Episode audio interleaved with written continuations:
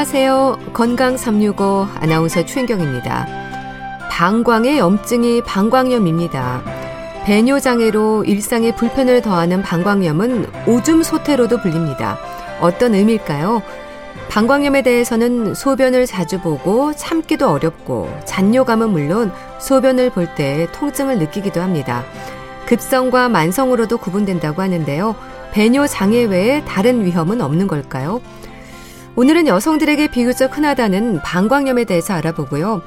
나이 들수록 맛을 모르겠다는 말씀들 하시잖아요. 글쎄요. 나이와 미각에 대해서도 살펴보겠습니다. 건강 365 박진영의 날 떠나지 마 듣고 시작하겠습니다. 방광에 염증이 생기는 증상이 방광염입니다. 세균 감염이 원인이지 않을까 싶은데요. 급성과 만성으로도 구분이 됩니다. 오줌 소태로도 불리는 방광염. 오줌 소태는 어떤 의미일까요? 가톨릭대 서울 성모병원 비뇨의학과 배웅진 교수와 함께 합니다. 안녕하세요. 예, 안녕하세요. 네, 교수님. 이 방광의 염증으로 인한 증상이 방광염인 거죠? 아, 예, 맞습니다. 일반적으로 세균 감염으로 인해서 방광에 염증이 생기는 증상을 다 방광염이라고 하는데요. 네. 뭐 여러 개의 해부학적인 이상이 있다든지 기능적 이상이 없는데도 자연스럽게 발생하는 염증을 보통은 일반적인 방광염이라고 부르게 되죠. 예. 그럼 방광의 염증이 그 어느 부분에 왜 생기는 건가요? 세균이 문제가 되는 겁니까? 예, 이 급성 방광염의 경우에는 1차적인 경로가 이 바깥에 있는 세균이 요도를 통해서 거꾸로 올라가는 상행 감염이라고 얘기를 하는데요. 네. 특히 여성에서 많이 흔합니다. 음. 이 여성 같은 경우에는 해부학적으로 요도도 짧고 네. 이제 뭐 장내 세균이 회음부나 질 입구 쪽에 쉽게 증식할 수 있기 음. 때문인데요. 특히 뭐 성생활을 한다든지 임신 시에 더 쉽게 이 상행성 감염이 일어나기도 하죠. 네. 그 세균은 뭐 대장균인가요? 균이 어떤 영향을 미치는지도 궁금합니다. 예, 이 방광염의 원인 중에 80% 이상이 대장균인데요. 예. 대부분 이 장내 세균이 항문 근처에 있다가 예. 요도 쪽으로 오는 경우가 많습니다. 음. 그래서 이 상행성 감염이 되면 방광 점막에 이러한 세균들이 뭉쳐서 증식을 하게 되고 예. 그것들이 이제 염증이나 방광 자극 증상이 일으키게 만들어주는 거죠. 네. 그래서 이제 뭐 염증으로 인해서 소변이 탁하게 되기도 하고 또 방광이나 요도를 계속 자극을 하다 보니까 뭐 소변이 자주 마렵다든지 요도가 좀 따갑다 이런 증상이 생길 수도 있습니다. 네. 이 방광염이라고 하면 여성들이 많이 걸려서 그런지 여성 질환이라고 생각하는 분들도 많은데요. 일단 남성들에게도 방광염의 위험은 있는 거죠. 음, 예, 말씀드렸던 것처럼 요도 길이가 짧고 입구가 이제 항문하고 가깝기 때문에 여성에서도 많이 호발하는 게 사실이긴 하지만 네. 남성에서도 물론 방광염이 나타날 수 있고요. 남성의 경우에는 이제 요도염이나 전립선염 같은 것이 우선 발생을 했다가 네. 그 합병증으로 인해서 방광염이 발생하는 건데요. 사실 이런 경우에는 여성에 비해서 치료가 잘 안 되고 아. 오히려, 오히려, 치료가 오래 걸리기 때문에 예. 만성화가 될 가능성이 더 높다고 알려져 있습니다. 음. 이 오줌 소태가 방광염이잖아요. 오줌 네. 소태라는 건 어떤 의미입니까? 좀 증상으로 설명해 주시면 좋겠어요. 어, 오줌 소태의 어떤 사전적인 의미를 보면 뭐 방광염이나 요도염으로 오줌이 조, 조금 자주 마렵게 되는 병이라고 이렇게 되어 있는데요. 네. 과거에 이런 그 염증이나 세균 감염이 있는지 없는지를 알수 있는 검사가 없던 시절에 그냥 증상만으로 얘기를 하는 용어인 것 같고요. 예. 요즘은 뭐 방광과 관련된 모든 증상을 일반적으로 하부 요로 증상이라고 하는데 방광염 증상이 이제 방광을 자극을 함으로써 나타나는 증상들이기 때문에 뭐 대표적인 증상이 낮에 여덟 번 이상 소변을 자주 가게 되는 빈뇨라든지 예. 강하고 갑작스럽게 요의가 나타나면서 소변이 마려우면 참을 수 없는 요절박 이런 음. 것들이 나타날 수가 있고 음. 또 때로는 배뇨 시에 통증을 경험하기도 합니다. 음.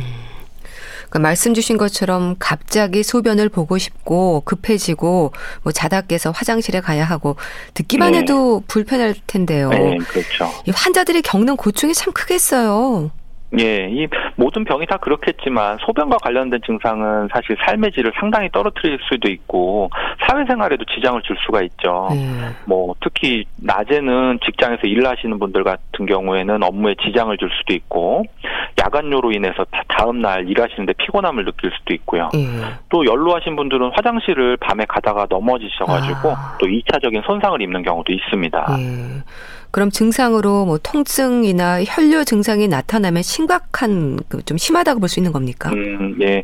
뭐 사실 이 세균의 침입으로 인해서 방광 점막에 염증이 발생함으로써 나타나는 거기 때문에 예. 만약에 그곳에 뭐 혈관이 풍부한 조직이 있다고 한다면 혈뇨가 나타날 수도 있고 자극이 심하게 되면 통증을 호소하기도 합니다. 그래서 아 증상이 심하다 그래서 방광염이 심하다고 생각을 하든지 예. 경미하니까 뭐 괜찮다 이렇게 간과해서는 안 되고요. 예. 소변 검사나 균 배양 검사를 해서 정확한 원인균을 파악해서 적절하게 항생제 치료를 시작하는 게 중요하죠. 네. 뭐 통증이라고 한다면 주로 소변을 볼 때 통증을 많이 느끼시는 건가요? 예, 요도 주변이나 아니면 이제 방광을 포함한 아랫배 쪽에 통증이 나타난다고 말씀을 많이 하시죠. 네. 그런데요, 신혼 방광염은 또 뭔가요? 많이들 얘기하시거든요. 예, 이 세균 감염으로 인한 이런 방광염은 사실 몸의 컨디션이나 어떤 유발 요인에 따라서 아. 쉽게 걸리기도 하고 예. 몸에 어떤 자체적인 면역 기전이 있으면 뭐 치료 안 해도 저절로 낫기도 하는데요. 특히 이제 결혼 준비를 하시느라고 뭐 많은 긴장하고 피로가 쌓이고 면역력이 예. 약해진 상태에서 이제 결혼하시고 나서 이제 부부 관계를 갖게 되면 예. 방광염이 발생할 확률이 아주 높아지게 되죠. 아. 또 이제 이전에 방광염을 알았던 적이 없는 분들도 좀 더 쉽게 발생하기 때문에 이럴 때 이제 신혼 방광염이라고 이야기를 음. 하고 있습니다. 그럼 이 신혼 방광염은 일시적인 경우가 많습니까? 예, 뭐 이전에 방광염을 좀 만성적으로 알았던 분이라면 어떤 항생제 내성이나 다른 문제를 좀 고려해야겠지만 이렇게 일시적으로 뭐 바, 나타난 뭐 신혼 방광염은 적절하게 항생제랑 소염제 이런 걸 치료를 하면은 쉽게 치료가 잘 되는 편입니다. 네. 예. 세균 때문이라는 얘기가 있어서 좀 청결해야겠다라는 생각을 해서인지 지나치게 청결하게 하는 것도 방광염의 위험을 높인다는 말도 있던데요. 그렇습니까? 아, 예, 그렇습니다. 특히 여성의 질 안에는 이제 그 외부의 세균 침입을 막기 위해서 이 약산성으로 산도를 유지하게 도와주는 이 피부에 있는 상재균이 존재를 하고 있는데요. 네. 이거를 잦은 세척으로 오히려 이러한 그 질내에 있는 정상 세균을 죽이게 되면 네. 산도의 변화를 일으키게 되니까 네. 오히려 그 자리에 몸에 해로운 세균이 증식시키는 원인이 될 수도 있죠. 네. 너무 깨끗하게 하는 것도 안 좋네요. 예, 아무래도 이제 산도 조절에는 문제가 될 수가 있습니다. 그런가 하면 방광염이 급성과 만성으로 구분이 되지 않습니까? 어떻게 예. 이해하면 될까요? 만성 방광염은 이제 통상적으로 1년에 3번 이상 방광염을 발생하는 경우를 얘기하는데요. 예.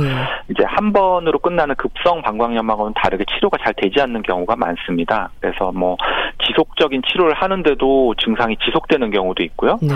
일반적인 항생제를 사용한 후에도 처음에는 잠깐 호전되는 듯 하지만 자꾸 재발하는 경우도 이런 만성 방광염에 속한다고 할 수 있죠. 네. 그럼 급성과 만성의 차이는 뭐 급성이 잦으면 만성으로 되는 건가요? 만성으로 진행되는 경우가 흔한지도 궁금합니다. 어, 일반적으로 이제 급성 방광염은 여성 같은 경우에는 평생에 한두 번은 발생을 할 한다고 말씀드릴 네. 정도로 흔한 병 중에 하나인데요. 이런 급성 방광염이 이제 제대로 치료가 되지 않, 않는다든지 네. 아니면 이제 균이 남아서 잠깐 균이 억제되어서 이제 증상이 좋아지는 듯 하다가 숨어 있던 균이 다시 활성화되어서 재발이 반복되는 경우도 있을 수 있고요. 네.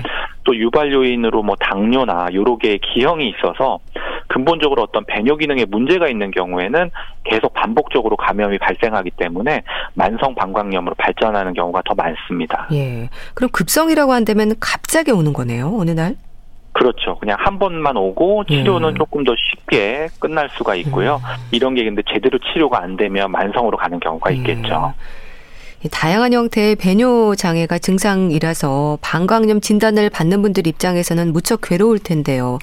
그렇다면 염증만 잘 치료하면 뭐 급성이든 만성이든 크게 걱정할 건 없는 겁니까? 사실 이 방광염은 염증을 완화시켜주는 것뿐만 아니라 이 원인이 된 세균을 치료하는 게 더 중요한데요. 예.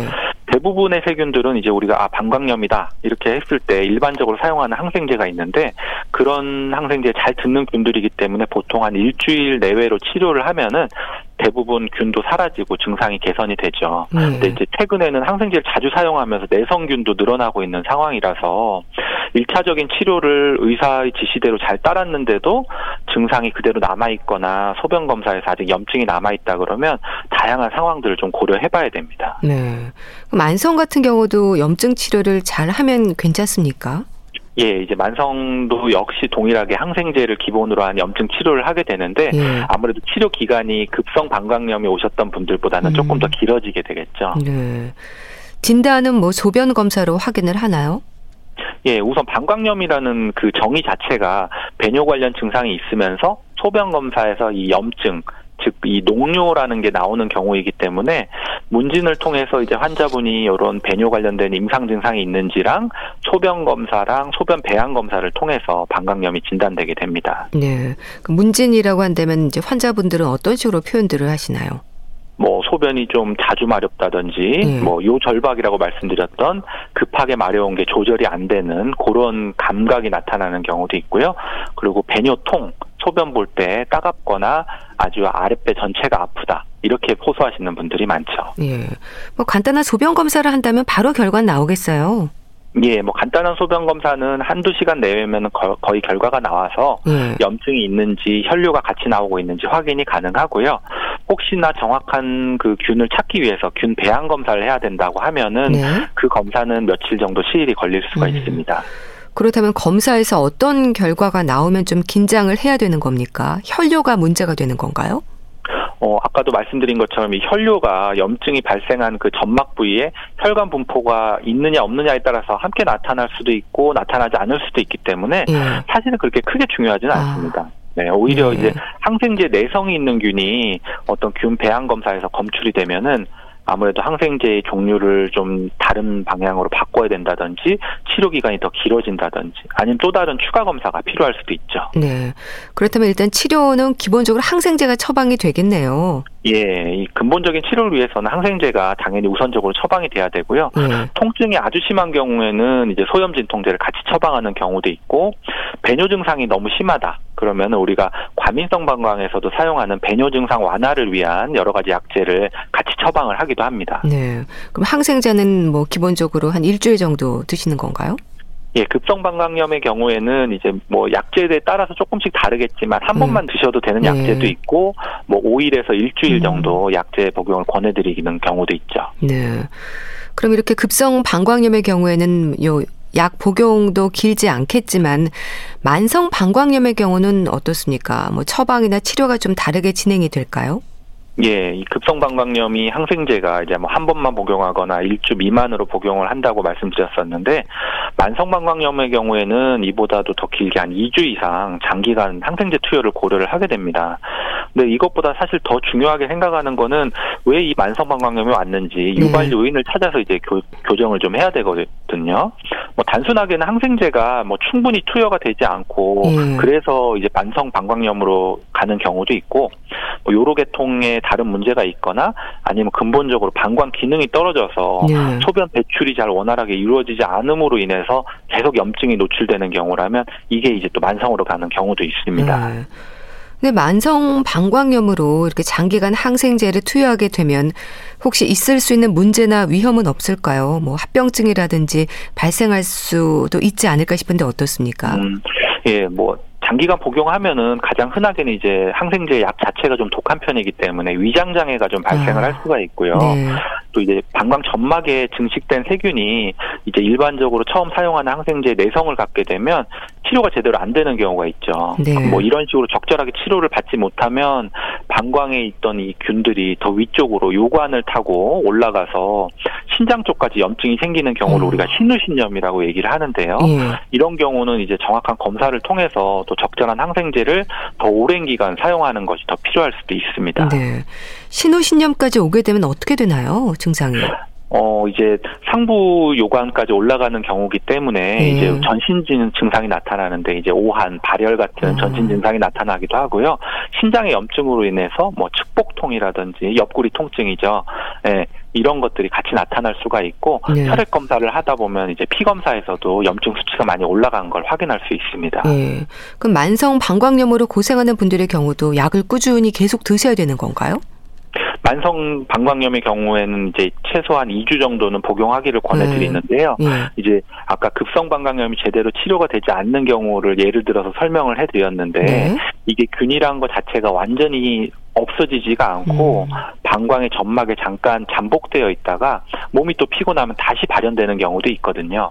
그래서 이런 경우가 만성방광염에서는 더 많기 때문에 네. 이제 항생제 치료 기간을 좀 더 늘리게 되는 거죠. 네. 그러니까 급성이라고 해도 약을 끝까지 복용을 하셔야겠네요. 증상이 좀 좋아졌어도. 예, 뭐 약의 종류에 따라서 복용하는 기간이 좀 이제 가이드라인 상에 정해져 있기 때문에 네. 병원에서 드시라고 하는 약 복용 기간만큼은 드시는 게 좋습니다. 네. 그럼 방광염 환자들에게 진료실에서도 강조하는 증상 완화법이랄까요? 어떤 말씀을 가장 많이 하세요? 예, 뭐 가장 중요한 것은 충분한 수분 섭취를 하는 건데요. 보통 경미한 정도의 방광염은 이제 소변을 통해서 계속 씻어 내려가게 되면 세균이 없어지는 경우도 있습니다. 네. 또 이제 뭐 여성분들의 경우에는 볼일을 본 후에 이제 뭐 항문 주변에 있는 장내 세균이 요도나 질 쪽으로 가지 않도록 이제 이렇게 닦는 방향을 좀 유의하라고 말씀드리기도 하고요. 예. 또 이제 방광 증상이 너무 심하게 나타날 수가 있기 때문에 이런 것들을 개선하기 위해서는 우리가 과민성 방광에서도 많이 설명을 드리는 술이나 뭐 카페인이든 커피, 매운 음식과 같이 방광을 자극하는 음식은 좀 조절하는 거를 말씀을 드리죠. 예. 카페인 같은 게 안 좋은 건가요?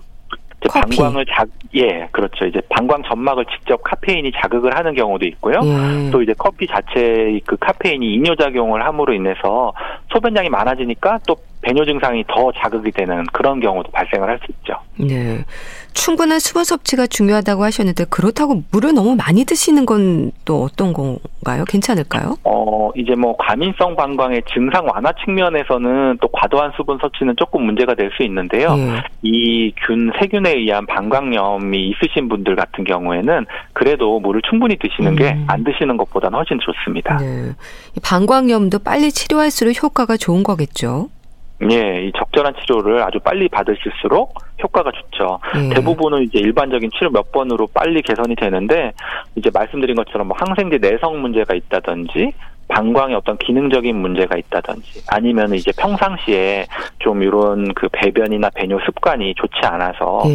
잦은 재발이 있는 경우라면은 이제 뭐 무조건적으로 항생제 치료만 하는 것보다는 음. 왜 이런 게 자꾸 재발을 하고 그러는지 정확하게 원인을 감별한 후에 치료를 진행하는 게 더 필요하겠습니다. 네. 근데 이 방광염도 한번 걸리신 분들이 또 자주 걸리시는 것 같더라고요. 재발이 예. 잦습니까? 예, 재발률이 아주 높은 편이고 이제 뭐 여성이면 재발이 남성보다 더 높고 그리고 이제 여러 가지 뭐 생활 패턴이나 네. 습관 같은 것들이 영향을 미칠 수가 있고 또 마지막으로 어떤 그 배뇨 기능의 문제라든지 아니면 네. 본인은 몰랐던 해부학적인 어떤 요로 계통의 기형이 있는지까지도 음. 나중에는 찾아봐야 될 수도 있습니다. 네. 그런데 이 방광염을 또 성병으로 오해하거나 신우신염과 혼동하기도 쉽다고 하던데요. 뭐 증상이 좀 비슷한가 봐요. 예, 뭐 배뇨 증상이 뭐 요도나 질 주변으로 거의 비슷하게 나타날 수 있기 때문에 네. 여성에서는 뭐 질염이나 아니면 다른 성병으로 이제 오해하는 경우도 있기는 하는데요. 이제 방광염의 기본 그 정의가 소변 검사에서 염증이 발 발견되는 경우기 때문에 네. 검사를 정확히 이제 하였을 때 어, 소변에서 염증이 있다 그러면 방광염하고 이제 감별이 잘 될 것 같고요. 네. 신우신염은 아까도 잠깐 말씀드린 것처럼 이러한 방광염이 제대로 치료가 되지 않아서 신장까지 염증이 올라가는 경우이기 때문에 음. 이런 경우라면은 이제 전신 증상인 발열이나 오한 증상이 있을 수 있고 네. 옆구리 통증이 발생도 하고 전신 질환으로 진행되기 때문에 좀 더 이제 적극적이고 장기간 치료가 필요할 수 있습니다. 네. 그럼 방광염과 좀 혼동하기 쉬운 다른 질환들이 어떤 게 있을까요? 어, 앞서서 이제 말씀드린 성병도 여러 가지 네. 질염이나 요도염 같은 것들이 방광염하고 음. 오해를 받을 수가 있고요. 어, 남성 같은 경우에는 전립선염도 역시 배뇨 시의 통증이나 아니면은 다른 하부요로 증상을 나타내기 때문에 네. 이런 것들이 이제 좀 그 감별이 필요할 수 있습니다. 네. 그럼 방광염에 자주 걸린다고 한다면 콩팥 건강도 좀 살펴볼 필요가 있을까요? 예, 방광염 치료가 잘 안 되면은 상행성 감염이 자주 나타나게 되는데요. 신우신염이 만성적으로 반복하게 되면 이 신장에 음. 이제 상처가 남기게 되는데 아. 이런 게 이제 사실은 이제 회복이 안 되고 영구적인 신장 손상을 일으킬 수도 있습니다. 그래서 네. 사실은 이런 걸 방치하다가 더 이제 영구적인 손상이 올 수가 있기 때문에 네. 적절한 치료를 받는 것을 좀 권해드리죠. 네. 그럼 방광염을 좀 예방하는 방법으로 우리가 이제 몸을 조이는 옷도 피하는 게 좋고 물도 많이 마셔야 하고 소변을 참지 말고 여러 가지 얘기들이 있던데요. 좀 맞는 말인가요? 아, 예, 다 맞습니다. 이 과민성 방광처럼 뭐 비정상적인 빈뇨가 있는 상황이 아니라면 소변을 무리하게 참는 것은 사실 이런 방광염 환자나 그 전에 방광염을 앓았던 분들한테는 그렇게 좋지는 않습니다. 네. 또 이제 앞서서 또 계속 강조드리는 것처럼 충분하게 수분 섭취를 하고 방광염을 예방할 수 있게 해주는 뭐 꽉 끼는 바지나 속옷 예. 같은 거는 이제 피하는 게 좋고요. 이제 뭐 폐경기 이후의 여성에서는 이런 재발하는 방광염에 여성 호르몬이 부족한 경우도 한 원인이 아, 될수 있기 때문에 예. 이럴 때는 좀 검사를 해보는 게 좋을 것 같습니다. 네, 알겠습니다. 자, 오늘은 방광염에 대해서 알아봤는데요. 가톨릭대 서울 성모병원 비뇨의학과 배웅진 교수와 함께 했습니다. 말씀 잘 들었습니다. 감사합니다. 예, 감사합니다. KBS 라디오 건강 365 함께하고 계신데요. 자이언티의 양화대교 듣고 다시 오겠습니다.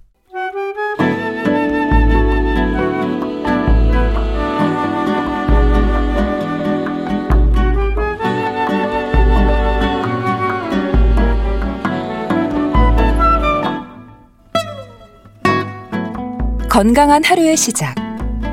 KBS 라디오 건강 365. 최윤경 아나운서의 진행입니다. KBS 라디오 건강 365 함께 하고 계십니다. 나이 들수록 미각이 변했다는 말 하는 분들이 많습니다. 자녀들 사이에서도 부모님 드시는 음식이 짜다는 말을 합니다. 나이와 미각 연관이 있을까요? 분당 재생병원 영양내과 백현욱 교수와 함께합니다. 교수님 안녕하세요. 네, 안녕하십니까. 교수님, 이 미각의 변화가 노화의 자연스러운 과정인가요? 간을 잘 모르겠다는 말씀들 하시거든요. 미각 기능은 50대까지는 어느 정도 유지되지만 네. 60대 이후는 저하되는 경향이 있습니다. 그러니까 결국 미각 기능의 저하 자체가 정상적 노화 현상의 하나로 볼 수도 있다는 얘기죠. 네. 그래서 침샘도 위축되고요. 구강 점막도 얇아지고 또 미각의 세포막이 변형되면서 맛을 감지하는 혀의 미뢰라고 있지 않습니까? 네. 그 숫자가 감소하는 등의 신체적 변화가 원인이라고 할 수 있겠습니다. 네.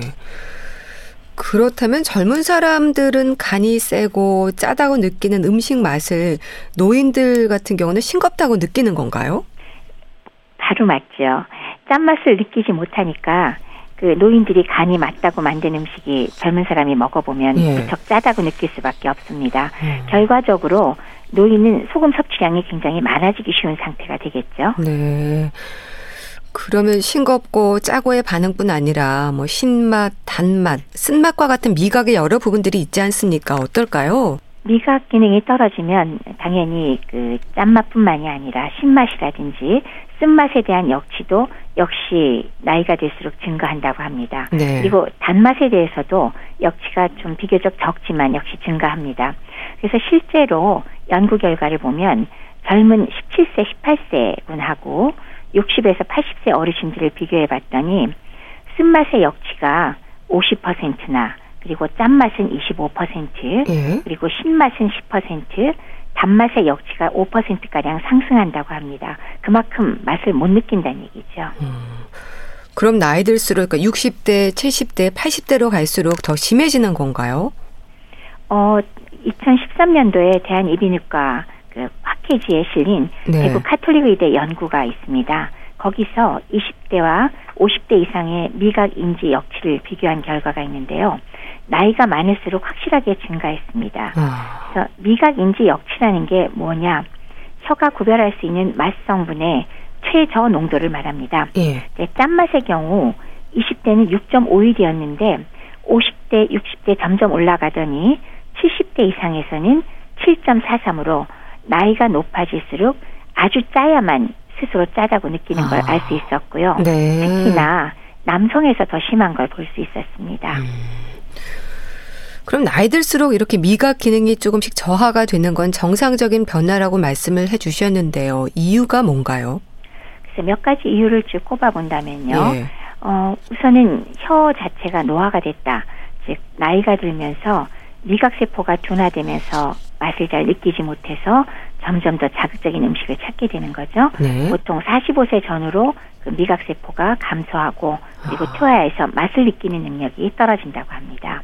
예. 그리고 두 번째 이유로는 왜 나이 드신 분들 입이 자꾸 말라 하시는 분 많이 계시죠? 예.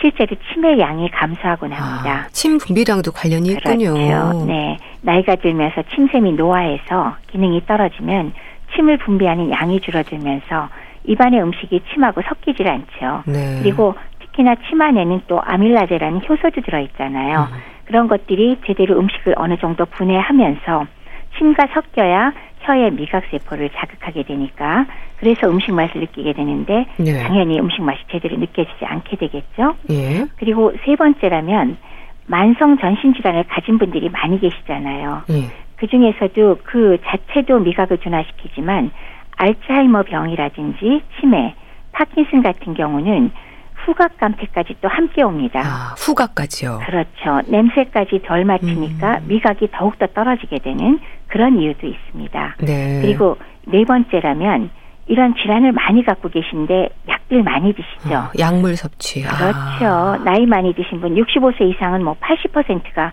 하루에 6개 이상 약을 예. 드신다고 하는데요. 이 가운데 당뇨나 고혈압, 관절염 약 평생 드시잖아요. 예. 네, 이 약들이 미각세포 재생에 중요한 역할을 하는 아연이라는 영양소를 아. 배출시켜 버려요. 예. 그래서 또 미각을 더 둔화시키고요. 다섯 번째라면은 평소에 영양 상태나 생활 습관 이런 것도 문제가 되는데 특히나 흡연 흠이나 음주를 하신다거나 예. 아니면 영양 불량 상태의 경우는 미각 둔화가 훨씬 더 심해지게 됩니다. 예. 근데 이렇게 단순히 맛을 느끼는 데 있어서의 변화가 아니라 이제 건강에 영향이 있지 않을까 이 부분이 걱정이 되는데요. 이런 부분들에 대해서는 어떻게 지적이 될까요? 그렇죠. 우선 짠맛이 제일 중요하다고 우리가 짠맛이요. 네. 짠맛의 인지 기능이 저하되면 당연히 어떻게 되죠? 소금 많이 섭취하죠. 그렇죠. 소금을 많이 먹게 되죠. 네. 그러면 결과적으로 혈압과 혈액량 조절이 문제가 생기겠죠. 음. 그래서 실제로 한 연구 결과를 보면 80세 남성과 70세 이상 여성에서 짠맛에 대한 역치가 가장 높게 나타나기도 하고요. 네. 이 뜻은 결국 짠맛 느끼는 염분 농도가 높아졌다는 것이니까 훨씬 많이 드시게 되죠. 네, 이런 염분 섭취를 또 조심해야 되는 고혈압 환자가 네. 정상 혈압 환자보다 오히려 짠맛에 대해서 역치가 더 높아진답니다. 아. 그래서 조심해야 되는 분이 오히려 더 먹게 되는 거기다 연세까지 높으면 문제가 많아지게 되고 예. 따라서 건강상 위험이 많이 발생하게 되는데요. 당연히 우리가 먼저 생각할 수 있는 게 있죠. 혈압이 높아지니까 심혈관, 뇌혈관 질환의 위험률은 당연히 높아지겠죠. 예. 그리고 고혈압 발생이 많이 생긴 데다가 발병 이후에 짠맛 역치가 더 높아져서 음. 저염식 하기가 어려워지니까 아. 뇌졸중 그리고 네. 심장 질환 훨씬 위험도가 올라가게 되는 결과가 생깁니다. 네. 그러니까 혈관 질환에 문제가 되는 건 특히나 이제 짠맛이네요. 당뇨병 환자의 사망률과도 연관이 있다고 들었습니다. 당뇨병 환자의 경우는 사실은 합병증이 문제가 되지 않습니까? 예. 그래서 당뇨병에 뭐 신장이 나빠져서 미세 알부민뇨가 동반됐을 경우에 염분을 많이 섭취하게 되면 혈압이 더 오르기 쉽게 되겠죠. 그리고 사구체 여과압도 증가하고요. 네. 따라서 알부민이 소변으로 흘러나가는 신장 기능 저하가 더 심해질 거고 그 결과로 인슐린 저항성이 증가되면서 당뇨병을 앓고 있는 분들의 사망률이 당연히 증가할 수가 있습니다. 예. 골다공증과도 연관이 있습니까? 소금을 아무래도 많이 먹게 되면 신장을 통해서 많이 빼야 되지 않습니까? 네. 그럴 때 칼슘이 또 함께 빠져나가요. 아. 당연히 뼈에서 칼슘이 많이 빠져나가면 어, 골다공증의 위험률은 올라갈 수가 있겠습니다. 예. 그러니까 체내에서 나트륨이 빠져나갈 때 칼슘도 같이 빠져나가는 거군요. 네, 그렇습니다. 음. 또 나이 들수록 부담이 커지는 게 암이지 않습니까? 암 발생 위험과는 또 어떤 연관이 있을까요? 소금과 직접적인 연관이 있다고 알려진 암은 위의 위암입니다. 위암, 네. 그렇죠. 그러니까 직접 자극이 되기 때문에 위암 발병률이 올라간다고 하는데 당연히 짠맛에 대한 인지가 저하되었기 때문에 과도한 소금 섭취를 하게 되니까 위암 발생 위험이 상승할 수 있다라고 얘기를 할 수가 있습니다. 네. 짠맛이 이렇게 또 문제가 되고요. 노인들의 비만도 건강에 적입니다. 단맛도 경계를 해야 될 것 같은데요. 네. 단맛에 대한 저하는 딴 것에 비해서 심하지는 않지만 다른 입맛이 떨어지는 관계로 사실 노인들의 경우는 단 거를 자꾸 찾는 경향이 있죠. 예. 단맛을 즐기게 되면 특히나 이 단맛이라는 것 자체가 대부분 정제된 당이잖아요. 그러면 정제된 당 위주의 탄수화물 섭취가 늘어나면 네. 전체 칼로리 섭취 양도 많아질 음. 뿐더러 과도한 인슐린 반응을 유발할 수가 있습니다. 그래서 어른들이 젊은 사람에 비해서 단맛에 대한 인지 기능이 저하돼서 자꾸 드시게 되는데 음. 이렇게 설탕, 과당을 과도하게 사용하거나 단 음식, 그다음에 청량 음료 같은 걸 자주 섭취하게 되면 문제 발생이 크죠. 예. 살이 찔 거고 비만과 관련해서 음. 대사 질환으로 악화될 수가 있겠습니다. 게다가 이미 당뇨가 있다면 혈당 조절 안 되겠죠. 그렇네요. 그래서 합병증으로 인한 심혈관 질환 위험도도 높아질 거고요. 예? 그리고 또 단맛이 나는 음료를 많이 드신 분들이 실제로 혈압이 높아지더라 하는 연관성 연구를 통해서 확인된 바가 있습니다.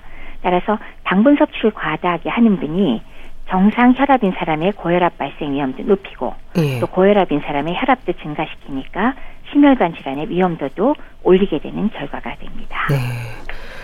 그 당분 섭취를 많이 하신 분들도 혈압이 높아지는군요. 그렇죠. 어. 신맛은 또 어떻습니까? 신맛은 중요한 이유가 예. 왜 과일이 덜 익은 걸 먹었을 때 우리가 배탈 날 수 있잖아요. 예. 그리고 상한 음식을 가려낼 수 있다는 아. 게 상당히 중요한데 네. 이러한 것의 산의 섭취를 줄여서 또 우리 몸의 산 알칼리 항상성을 유지할 음. 수 있게 되죠. 네, 이런 신맛에 대한 인지 기능이 저하되면 덜 익은 음식을 잘 모르고 먹게 되거나 네. 상한 음식을 섭취할 수 있게 되고요. 아. 또 산성식품이나 신맛이 나는 양념 등이 많이 들어간 걸 모르고 섭취하게 되면 예. 위장의 산도가 변하니까 역시 질환 발생 가능성이 높아집니다. 예. 신맛을 잘 느끼지 못하게 되면 상한 음식 구분이 잘 안 되는 그렇죠. 거군요. 그렇죠. 아. 그렇다면 이제 쓴맛은 어떻습니까? 쓴맛에 대한 인지는 기본적으로 아주 상한 음식이나 몸에 해로운 음식을 쓴맛으로 우리가 가려내게끔 도와주는 역할을 하죠. 네. 그래서 실제로 우리가 쓴맛을 본능적으로 싫어하잖아요. 네. 그거는 결국 독성 물질을 섭취하지 않기 위해서 아. 일종의 적응 기전이 진화되어 온 것 중에 하나라고 보기도 합니다. 네. 근데 이제 이 쓴맛에 대한 역치 또한 남자 여자 모두 80대에서 가장 높고 즉 쓴맛을 잘 모른다는 얘기죠.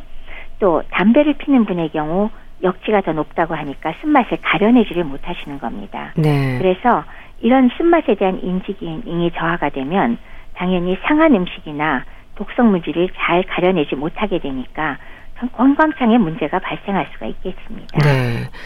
그렇다면 이렇게 맛에 좀 익숙한 음식만 드시다 보면은 편식으로 인한 근육의 문제라든지 뼈 건강에도 위험할 수 있지 않을까 싶은데 어떻습니까? 입에 당기는 것만 드시다 보면 당연히 골고루 네. 음식 섭취가 어려워지죠.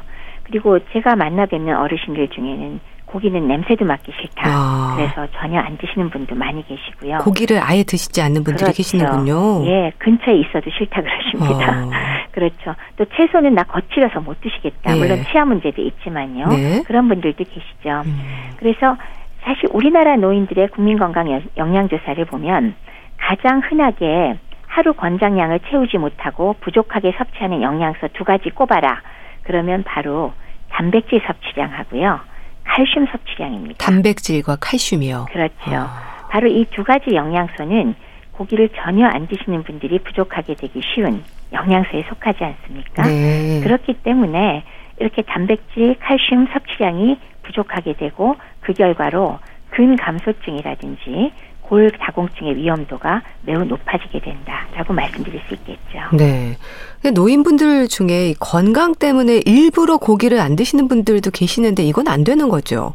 네, 완전하게 안 드시는 거는 제가 건강에 도움이 별로 안 된다고 항상 말씀을 드리곤 합니다. 네. 결국 완전 단백질, 필수 아미노산까지 포함한 것은 역시 동물성 단백질이 음. 완전하기 때문에 네. 소량이라도 조금씩 꼭 섭취하시고 또 매 끼니마다 꼭 동물성이 아니더라도 네. 두부와 같은 식물성 단백질도 끼니마다 조금씩 섭취하는 거를 습관화하실 필요가 있습니다. 네. 그런 단백질 섭취가 왜 중요한 건가요? 단백질 자체가 근육을 형성하는 그 기본 그 요소가 되죠. 예. 그렇기 때문에 노인들이 단백질 섭취가 부족하게 되면 안 그래도 운동을 하지 않기 때문에 빠져나가기 쉬운 근육이 더더구나 감소하게 되고 영양소가 부족하니까 만들지 못하게 되죠. 네. 그래서 근감소증이 생기고요. 음. 단백질 부족과 함께 동물성 식품에서 흡수가 잘 되는 칼슘이 부족하게 되면은 네. 뼈에 칼슘을 유지하는 능력이 떨어지고 골다공증을 유발할 가능성이 매우 높아집니다. 예. 근감소증과 골다공증은 노인의 그 삶의 질과 가장 영향이 크고 질환 발병과도 가장 영향이 큰 것이기 때문에 어, 질 좋은 단백질의 섭취는 그만큼 중요한 것이라고 말씀드릴 수 있습니다. 네. 참 단순히 맛을 느끼는 것을 넘어서 이제 건강과도 연관이 있는 만큼 미각 변화에 또 신경을 쓰셔야겠는데요. 미각을 좀 발달시킬 수 있는 방법 없을까요? 뭐 혀의 미각 세포가 이미 노화로 둔화돼서 음식이 싱겁게 느껴지는 건 뭐 저희가 어쩔 수가 없죠. 네. 그렇지만 침샘의 노화로 기능이 떨어지거나 혹은 침샘의 만성적인 염증으로 인해서 침의 분비가 줄어들어서 미각이 떨어졌다. 이것은 결국은 미각 세포를 그 자극할 수 있는 그 침을 좀 더 분비하게끔 아. 하면 조금 도움이 되겠죠. 예. 그래서 어, 어렵지만 음식을 꼭꼭 오래오래 씹어 드시면 적은 양이지만 침은 좀 더 분비가 될 것이고요. 그다음에 귤이나 오렌지 같은 신맛이 도는 과일을 첨가하시면 네. 침 분비를 다소라도 자극해 드리는 거 이런 것도 한 가지 방법이 되겠습니다. 예. 그리고 또 하나는 미각을 발달시킬 수 있다고까지 말씀드리기는 어렵지만은 당뇨나 고혈압, 관절염 약 등 여러 가지 약물을 상용하는 분들이 계시죠. 이런 경우에 약물로 인해서 미각세포 재생에 중요한 영양 성분인 아연이 배출되는 경우가 있습니다. 아연이요. 그렇죠. 그 결과 미각 둔화가 더 심해지기 때문에 네. 이럴 경우에 아연을 보충해 주시면 상당히 도움이 되겠습니다. 네. 그래서 뭐 굴을 포함한 조개류라든지 소고기, 돼지고기 같은 데 많이 함유돼 있으니까 이런 것들을 신경 써서 드시고 흡수율은 조금 떨어지지만 파슬리나 무청 같은 녹황색 채소에도 많이 들어 있습니다. 그래서 혈청 검사로 아연 부족이 매우 확실할 때는 보충제를 별도로 드시는 것도 좋은 방법이고요. 네. 또 하나 흥미로운 건 가공식품이나 패스트푸드 같은데 음. 첨가물이 또 아연 흡수를 방해한다고 합니다. 예. 따라서 이런 음식은 피하면서 좋은 식품으로 아연을 공급하시고 앞서 말씀드린 약물 등의 원인이 있다면 약을 한번 전문가한테 점검하시는 것 이런 것들이 미각을 조금 쓰실 수 있는 방법이 되지 않을까 싶습니다. 네. 진료실에서 만나는 노인들은 뭐 그저 입맛이 없다는 표현으로 좀 말씀 많이 하실 것 같은데 주로 어떤 표현들을 하세요?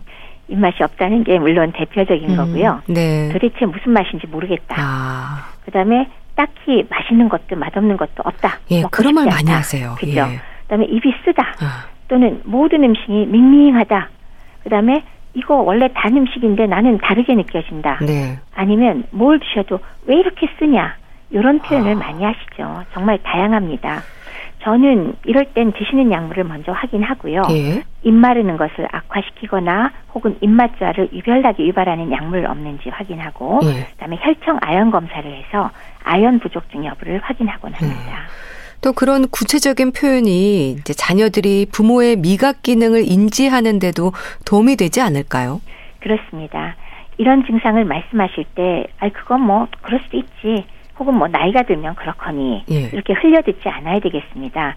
그냥 내버려 두셨을 때, 결국 식사 섭취량 부족으로 체중, 체중 감소하고 영양 불량으로 인한 노인성 식욕 부진 그리고 전신 소모 증상으로 아주 심각한 상태가 돼서 병원에 오시는 분들 많이 계십니다. 예. 따라서 이런 증상 말씀하실 때 드시는 약물도 점검하고 또 필요하다면 검사를 해서 도움이 되는 방안을 꼭 찾아보셔야겠습니다. 네.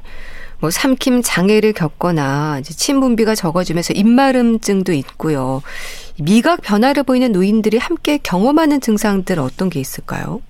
침샘의 노화로 인해서 기능 장애가 생기면 당연히 침 분비가 줄고 네. 입마름증 호소하는 분 많이 계시죠. 또 복용 약물이 구강 건조를 유발할 때도 드물지 않고요. 음식이 결국 침과 섞여야 침의 아밀라제로 일부 분해도 되고 또 음식물이 미각 세포를 자극하는데 윤활유가 되는데 예. 침이 없으면 뭐 뻑뻑하고 어렵죠. 또 이렇게 뻑뻑하면 당연히 삼키기도 쉽지 않아지니까 네. 식사 섭취량은 부족하게 될 때가 굉장히 많게 되겠죠. 예. 이런 것들이 문제가 됩니다. 특히 미각에 좀 문제를 일으키는 질환이 어떤 게 있을까요? 어, 질환 자체에는 구강 내에 염증이 있거나 그래서 직접적인 캔디다증이나 뭐, 뭐, 염증 심할 때 문제가 되는 경우가 있을 것이고요. 예. 전신 질환 자체에 대한 것들 중에서도 특히나 뇌의 퇴행성 질환, 파킨슨이나 알츠하이머, 뭐 치매 같은 경우에는 후각 감소와 함께 음식 미각을 상당히 떨어뜨립니다. 그리고 또 중요한 거는 이런 예. 질환들을 앓는 분들이 약물을 많이 복용하시잖아요. 예. 그렇기 때문에 약물로 인해서 음식 맛이 떨어지거나 아니면 아예 입맛 저하로 식사를 못하게 되는 경우 매우 많거든요. 그리고 또 그걸로 인해서 아연이란 영양소가 음. 빠져나가는 경우가 많으니까 이런 경우를 다 염두에 두고 점검을 하실 필요가 있는 거죠. 네. 미각에도 노화가 영향을 미친다는 게 놀라운데요. 스스로 나이 탓으로만 여기는 노인들에게는 어떤 조언을 좀 하시겠어요? 음.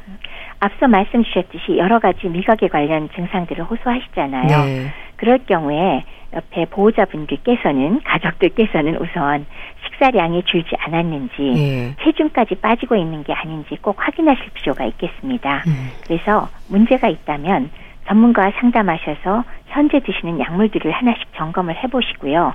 또 다른 문제점이 있는지 혹시 영양소 검사가 필요한지 확인이 필요합니다. 그래서 그냥 방치하셔서 노인성 식욕부진 그리고 만성 소모 증후군으로 넘어가지 않도록 하여야 네. 부모님께서 건강한 노년을 보내실 수 있습니다. 네.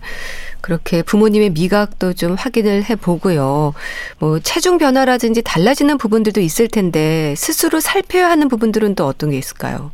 방금 말씀 주셨듯이 일단 이런 문제가 있으면 네. 아, 내가 그냥 입맛이 없어서 며칠 안 먹었어라고 그냥 대충 넘기지 마시고 예. 진짜 식사량이 줄면서 체중까지 빠진다고 하는지 그걸 점검하시고 문제가 있으면 완전히 지쳐서 저 침대에 실려서 오시거나 예. 그렇게 오시지 마시고 네. 그 전에 전문가와 상담을 해주십시오. 그러면은 예. 드시는 약과 질환 등을 한번 점검하고 필요한 것들을 점검하고 도와드릴 수가 있으니까요. 네. 그 부분을 염두에 두셨으면 좋겠습니다.